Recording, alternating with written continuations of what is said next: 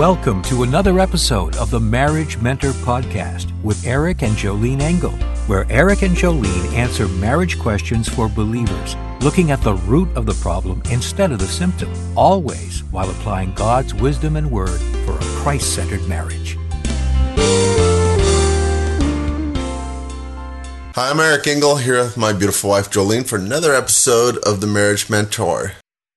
So let's get on to the next one. Then today's podcast is Confronting Him in Love. My husband has chronic illness. We are newlyweds, and I knew going into the marriage that I would be his caretaker when he is not well. My husband also has anger problems. We talk about them a lot, and it is an open discussion between us that his anger hurts me deeply. I feel like for the past year that we've been married that I have been patient, loving, and understanding of his illness and open with him about his anger problems. However, the two often go hand in hand. He doesn't feel well and is already prone to anger. So when he doesn't feel good, he becomes even more susceptible to it. I try to forgive him every time because I'm trying desperately to be there for him in his weakness, for we are one. I don't know where to begin. I know I need to sit down and say something to him, to have a conversation, but I feel so unprepared.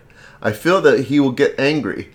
I fear his anger more than anything in this world. I fear that he will find me foolish and feel like I am accusing him of something that he thinks I am blowing out of proportion because I am an emotional, sensitive woman. Okay, so yes, you are in a tough spot, um, dear reader. I do know a lot about chronic illness as I have lived that for over a decade, and I do know that uh, you know you could certainly feel so discouraged, and the anger could well up. And I also know what it's like to live in a home filled with rage. Although you don't mention rage, but you mention someone with an anger problem.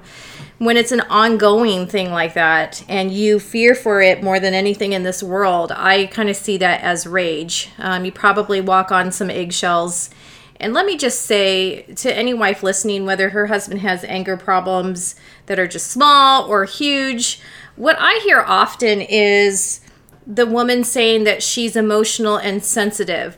Well, here's a news flash. Every single woman is emotional and sensitive to a man. Okay, that's we're designed differently. You know, if my husband was more emotional and sensitive than me, I think that there was something wrong with him in the masculine sense. I would be a little concerned if he was more um, weepy than than I would be. So I want to encourage you in that, and I know that a husband could certainly throw that out all the time. Oh, you're being, you know, overly emotional or overly sensitive. Yes, we are women, so we will do things differently. Um, a couple things that I would do in this situation um, a chronic illness, it doesn't leave, okay? That's the reality. It's an ongoing thing. Something that I had to learn was if I was bringing in my anger um, on a regular basis and justifying it because of my illness, that's called sin, girlfriend, okay? I had to deal with it. I had to figure out how do I go through life with it I also came from a home, like I said, with rage. So that was in me. I mean, I mimicked that and I thought, this is not godly. I have to figure out how to get a handle on this. I also had to figure out how to get a handle on what God was allowing in my body. And that's something for you to remember. Yes, that God is allowing the chronic illness to take place in your husband's body, but your husband has control over his sin. He may need to go take a husband time out. Um, he has to go figure out how to deal with it. And him lashing out at you and justifying his sin or his chronic illness and his anger problem is not right. So, what do you do as a wife? Um, let, let's connect the dots here's here's a here's what Isaiah 117 says. It says rebuke the oppressor. Okay, these are major anger problems that are going on in the marriage. It's not just he had this one time, you know, lashed out, he was having a bad day. These are ongoing things. So you have to go to him. You have to let him know this is not acceptable. I get that you want to be that compassionate wife, but here's where the rubber meets the road. He is going to take advantage of the grace and the compassion that you're extending to him. And it gives him that reason to not kind of man up and act in that godly way or to seek help or to um, pray over his situation or to lessen his schedule and his commitments. I know when I was really ill, the last thing I needed to do was just add more and more onto my plate because I couldn't handle it. The more stressed out I was, the more sick I'd get, and the more tendency I would have to, to be angry at my family and those around me. So I would rebuke him. And obviously, you do it in, in love.